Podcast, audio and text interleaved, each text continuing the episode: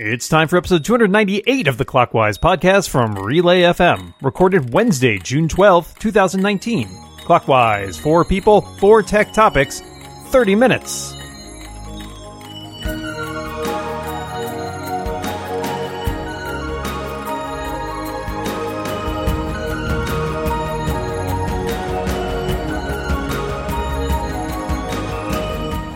Welcome back to Clockwise, the only tech podcast that's constantly interrupted by a little white rabbit in a vest. hey, Bunny Boy, we get that you're late, but I really need you to be quiet. I'm trying to do a podcast. We've talked about this. Anyway, uh, so I am one of your hosts, Micah Sargent, and I am joined across the internet by my co-host, pal, good buddy, and friend. It's Dan Moren. How you doing, Dan? I'm doing well, Micah. That was a real radio drama moment there. I felt I felt immersed I'm in so this story. glad. You know, I was doing some real mic work there, sort of pushing it away from me, you know. Well done, well done. We've really upped our, br- our budget, our production budget. Yes. So, of course, we have to talk about our awesome guests who have joined us this week. To my left is VFX artist and co-host of Defocused on the Incomparable Network, as well as co-host of Unhelpful Suggestions. It's Joseph Rosensteel. Hello, Joe. Hello, Micah. Hello. And to my left, it is the managing editor at iMore and someone who I actually got to meet in person for the first time last week. It's Lory Gil. Hi, Lory. Hi, how's it going? We barely talked to each other though. It was so fast. you all know how this show works. We got 30 minutes. We got some topics and I'm going to kick things off. Apple's new hearing health feature for the Apple Watch kind of got me thinking. Uh, I don't pay too much attention to what the sounds are like around me and how loud they are, but I'm curious based on your activities, do you think you're at risk for hearing loss and do you think this feature could be helpful? Joe, we'll start with you. I think I might be at risk for hearing loss, but it won't be something that this feature would be able to solve because uh, I think headphones uh, and earbuds and the, the that sort of thing uh, would play a far bigger role in my life than um, concerts, which I typically avoid like the plague. Um, but uh, I, I, yeah, I just don't see a large outdoor gathering with loud music or speakers or anything uh, being being the issue. And uh, I already envision that the first time this little notification comes up that says, "Hey, you're somewhere loud," I'm gonna have to turn it off because I will already know that. Um, because uh, that doesn't seem like super help. uh, This this is one of those features that seems like a stretch to me uh, in terms of its helpfulness. But uh, yeah, it's not going to do anything about about earbuds or uh, headphones or any of that um, for for things that I think I might actually be at risk for. Um, so what they need to do is the W uh, one chip, etc., uh, needs to figure out um, the volume levels and calibrate it to my ear canals, and then we can we can go from there. Yeah, I, I think Joe is right about the the bigger risk certainly comes from technological devices that we all use and listen to every day, uh, whether you know headphones or speakers or what have you. Apple has done a little bit of work with that in the past because they've done you know they've had the sound check features and things where you can set volume limiters, but I think most people don't probably bother with that. So, as Joe suggests, if you if there was a smarter way to sort of ma- ma- not only monitor that but also uh, adjust it intelligently or provide more warnings when those things are in unsafe range, I think that would be a bigger help.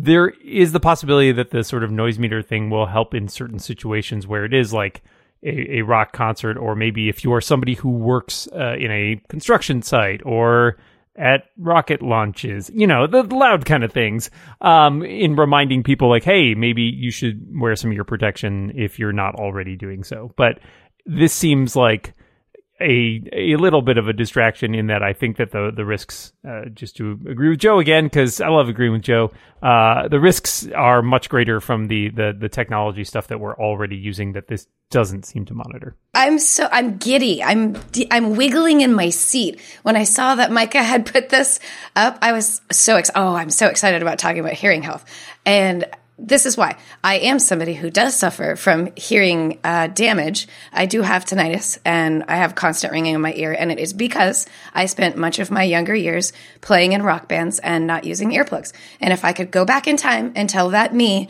from 10 or 15 years ago or whatever, um, wear earplugs because you will suffer the consequences and you will wish that you could go back in time and and ch- and change that.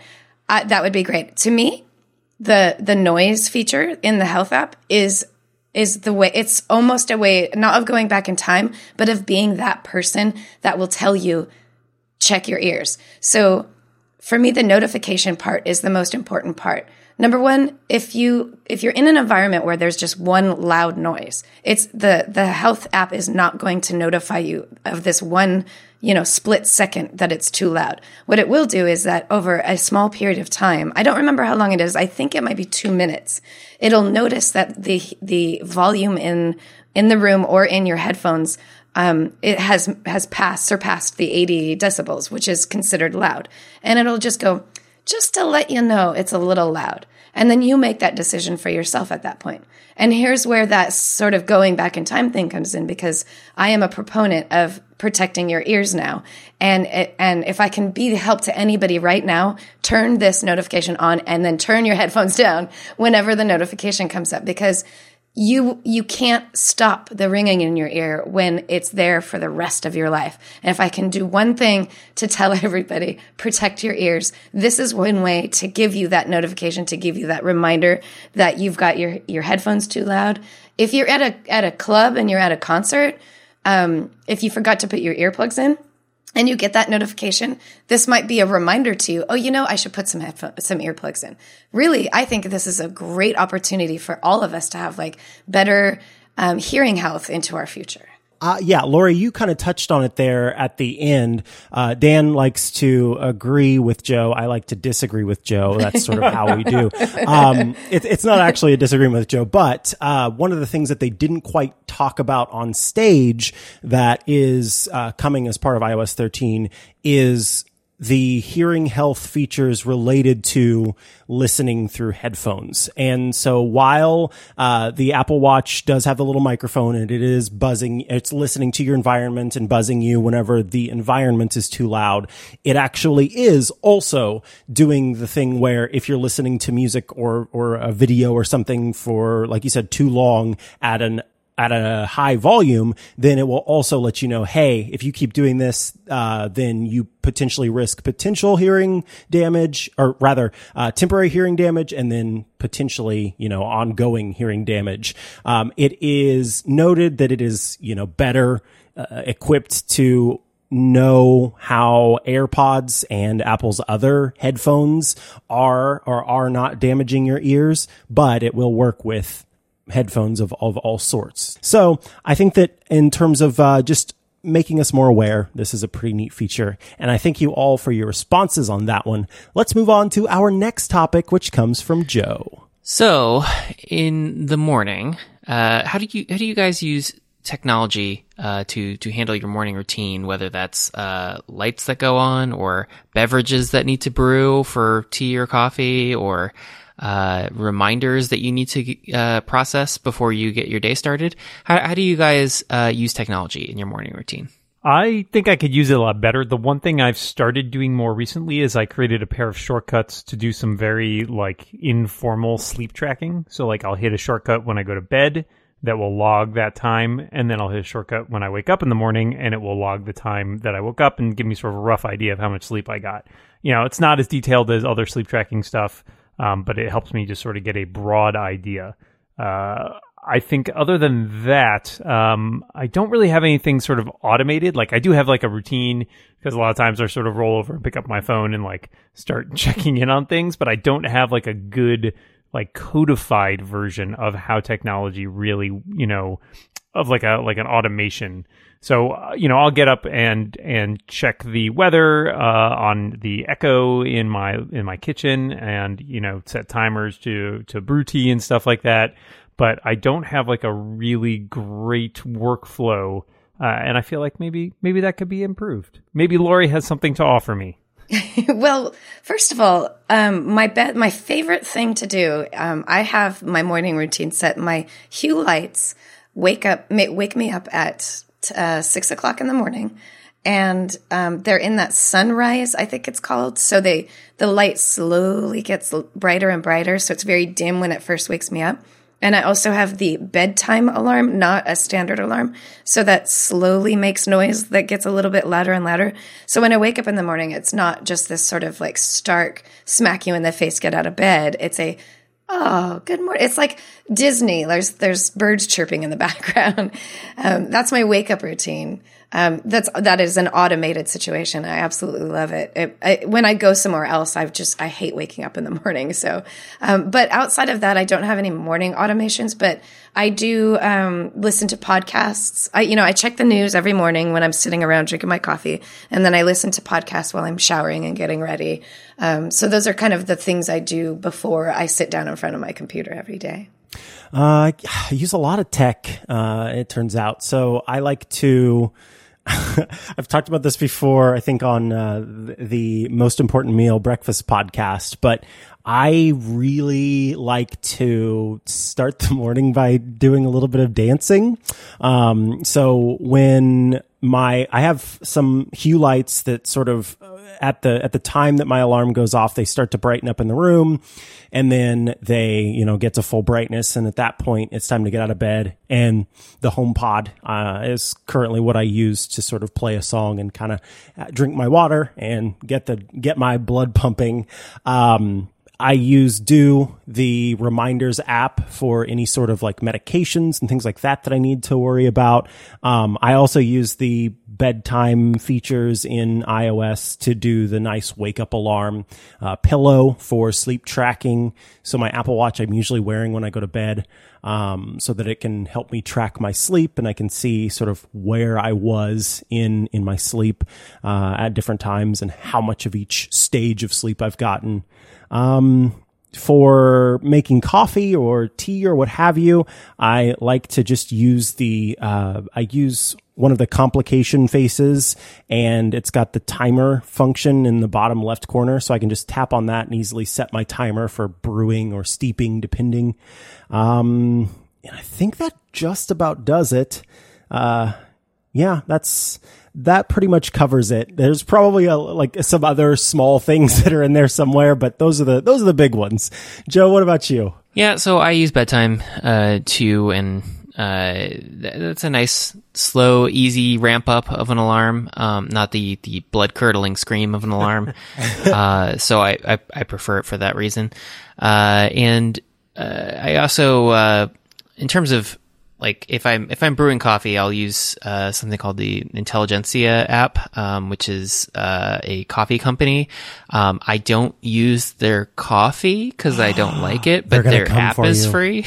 yeah, I, am wearing I'm wearing New Balance shoes with Reebok socks, basically. But um, it's it's a I, I, use other other coffee sources, coffee bean sources uh, that have been ground, and I, I, just use that for the, the the weight and time calculation that I need to pay attention to.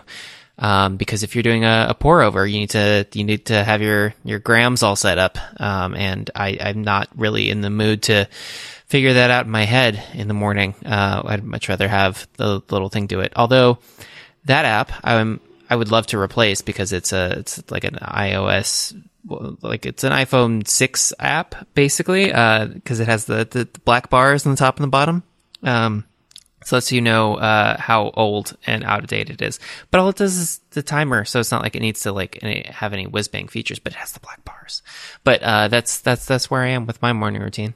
We have just reached halftime of the show, folks, uh, and I am excited to tell you about our pals, our good good buddies at Text Expander, who bring you this episode of Clockwise. Thank you, Smile. Text Expander lets you insert words, phrases, forms, templates, and more with just a couple key clicks everywhere you type.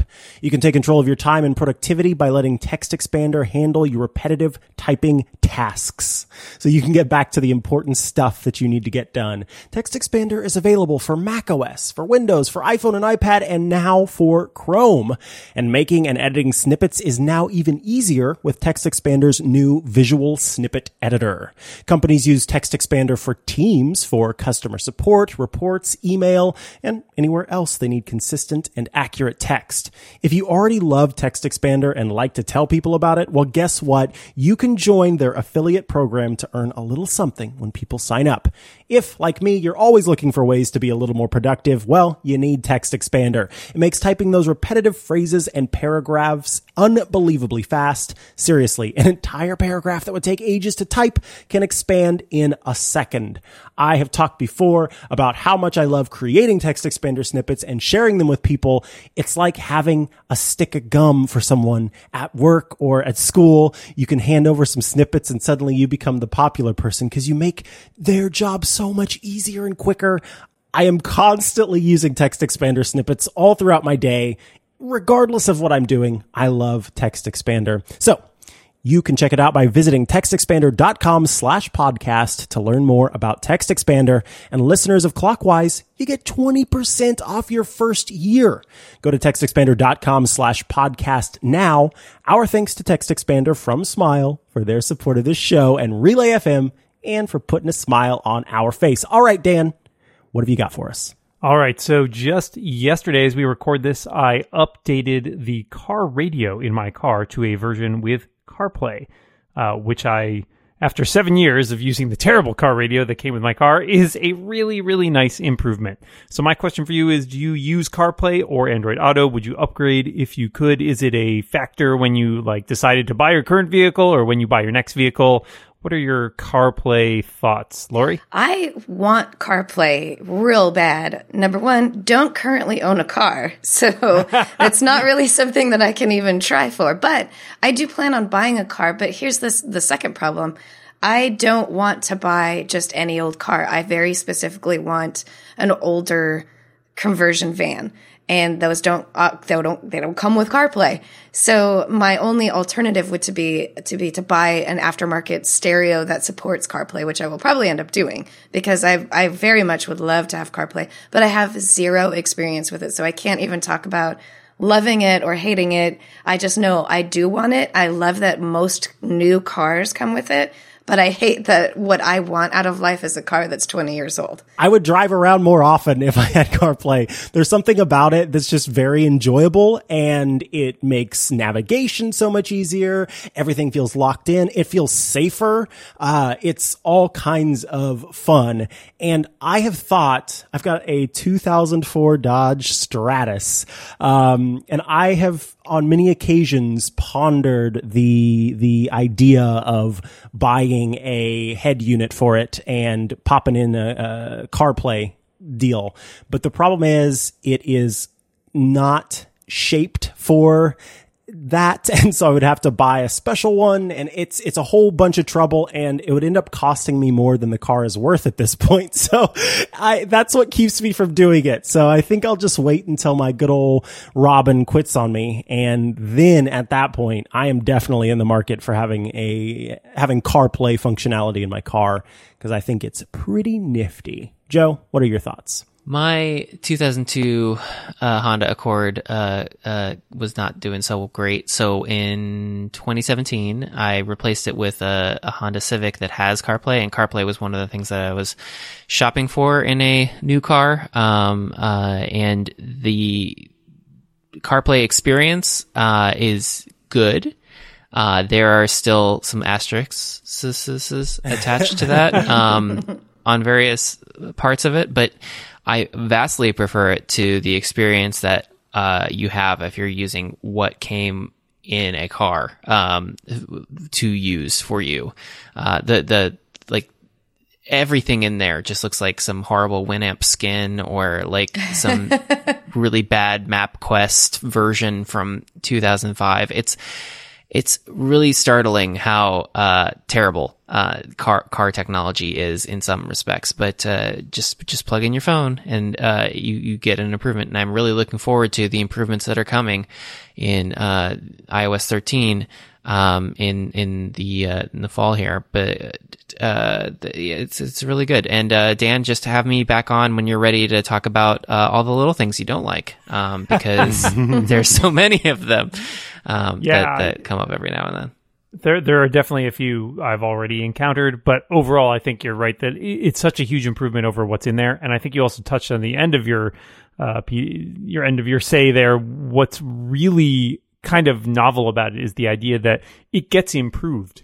if you had a car radio before that, chances are whatever you had when you bought it was what you'd still be using when you got rid of that car, however many years later, because there might be some small tweaks to like fix bugs occasionally if you're lucky, but it's not like the experience really changes. And at least Apple and Google are invested in updating and improving what they have to offer. And sure, there'll always be limitations based on what the hardware can support, but just the fact that the software will get better over time is already a huge improvement. And for me, it, it went from taking things in my car that were downright annoying. I had a button that would trigger Volkswagen's built-in voice assistant thing, which is circa 2012 and is terrible. And I basically every time I would hit it, it has this little bloop chime, and then it would start saying main menu and talking, and like you had to wait till it finished and then yell cancel really loudly to make it stop. and it was just something I hit by accident. Now when I hit that button, it just turns on Siri and it's so good. like, oh my God, this is what I've wanted this entire time. So, so far, uh, I agree that it's not, it's not perfect, but it's such an improvement over what I had before that it really feels like a huge deal. So thanks for your thoughts on that. Let us go to our last topic, which comes from Lory. Um, with all the antitrust um, information that keeps popping up, I thought it, it's time for us to have a quick chat about whether or not you think the App Store is considered a monopoly and whether or not you think Apple should make some model and policy changes. And this is a hot subject, so let's find out. I think that there are some considerations to be made uh, for sure, but I would not call the App Store a monopoly. Um, I'm not going to go that far with it. Um, you know, free parking and and the boardwalk are not there, but I do think that Apple needs to do a better job of being consistent so that internally and externally apps are treated the same. So that small developers and large developers and Apple itself, first party apps and third party apps get the same treatment, the same rulings, the same rules, the same regulations, the same ability to send notifications or not send notifications. And if everybody has to follow the rules and the rules are consistent as possible, then I think that that puts the App Store in a good place. Um, not only do I think that there's sort of a a wrongness to calling the App Store mono- a monopoly. I also think that it's a dangerous thing to do uh, to, you know, actually qualify it as a monopoly and then say, here's what we need to do to regulate this thing. Suddenly, the App Store that I have been able to rely on and uh, get apps from and sort of know what it is and where these things are coming from. All sorts of changes might have to happen. And that to me is scary and is potentially damaging to a set of devices that I use and enjoy and would prefer to not have um, folks who don't know as much about technology coming in and regulating those things in uh, unwise ways. I agree with what you said about uh, consistent policy, but for me, I think part of it is also uh, the the barrier to entry for the various parties that participate in the App Store. Um, and uh, I don't. I agree with you. I, I don't necessarily think it's a, monopoly. It, it's a unique situation that Apple is in, um, but uh, they they charge a lot of money for uh, any in-app sales of certain kinds of things. They have very specific rules about not allowing you to go somewhere else to conduct those sales. Um, but uh, if anyone has a Kindle and you've looked at something on your iPhone and have been bounced around via redirects to other web pages so that you can purchase something for your Kindle, then you you know that experience is a little lackluster and is not really improved by App Store uh, policies. Um, so it's it's it's a curious situation to be in in terms of that, and uh, I I really would hope that Apple would adjust its policies in order to allow a more fluid experience for customers while maintaining security. Because um, I I do think. Uh, much like you do, Micah, that security is paramount, that there is a level of trust with things that come from the App Store. Uh, and I, I wouldn't want to compromise that, but at the same time, I don't know if it's necessarily doing anyone any favors to just bounce around to various places to to buy things uh, in in other spots. Yeah, I kind of agree with you guys in that I I, I don't think strictly speaking it's a monopoly. There are other vendors that you can buy smartphones for and use apps and be part of that ecosystem. So it's not as though this is the only option. That said, it does have basically all, unlimited control over it if you do choose this option. And many people don't necessarily consider it an easy thing to have, uh, you know, switch platforms, for example. I agree that Apple's policies leave a lot to be desired in their treatment of third party developers. Um, certainly, they've done a lot for the third party marketplace, but it does seem, especially as it becomes a more and more mature marketplace, that some of the restrictions are unnecessary or designed in ways to just generate profit rather than actually being having some sort of commensurate relationship with what Apple is actually doing to run this service. So high percentages for in-app purchases, uh, like you guys said, even just the 30% percentage overall feels more archaic in terms of what it's doing at this point.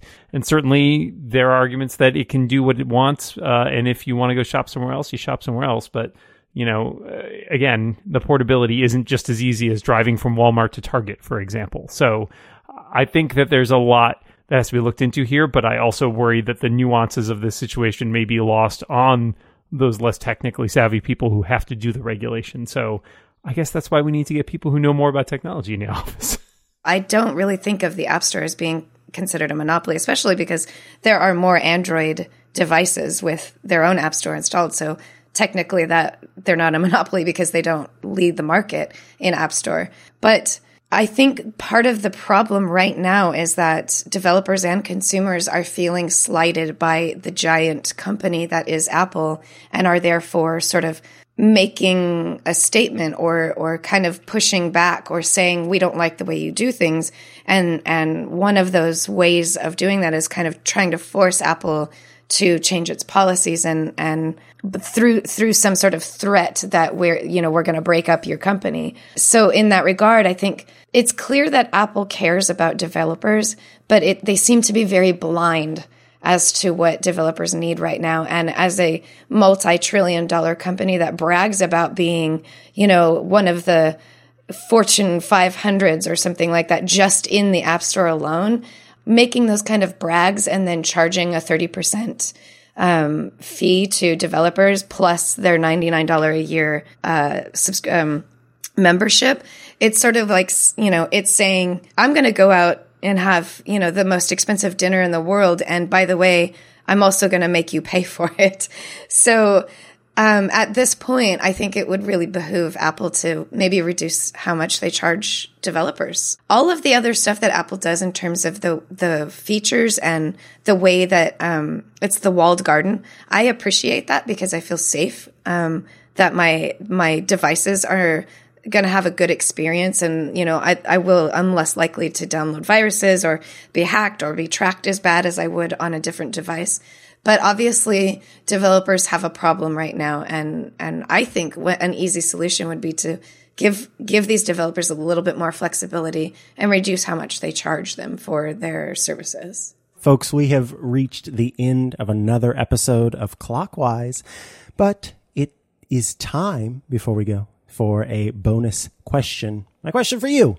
What is your ideal breakfast? Joe, we'll start with you eggs Benedict because I don't have to make it because it's ideal, uh, and uh, it's it's good. My ideal breakfast is French toast, challah preferably, uh, with bacon, and I mean it's ideal because it means I could eat it a lot more than I can actually eat it because it's really not great for me.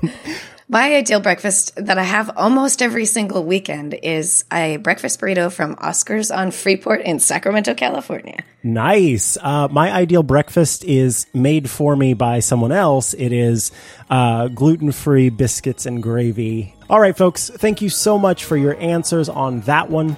We have reached the end of another episode of Clockwise. All that's left is to thank our awesome guests, Joseph Rosensteel. Thanks so much for being here. Thank you for having me. And Lory Gil, thank you so much for being here. Thank you. Dan, I caught the rabbit. Oh, good. Oh, thank God. Thank God. All right. Well, until next time, we remind all of you listening out there watch what you say. And keep watching the clock. Bye.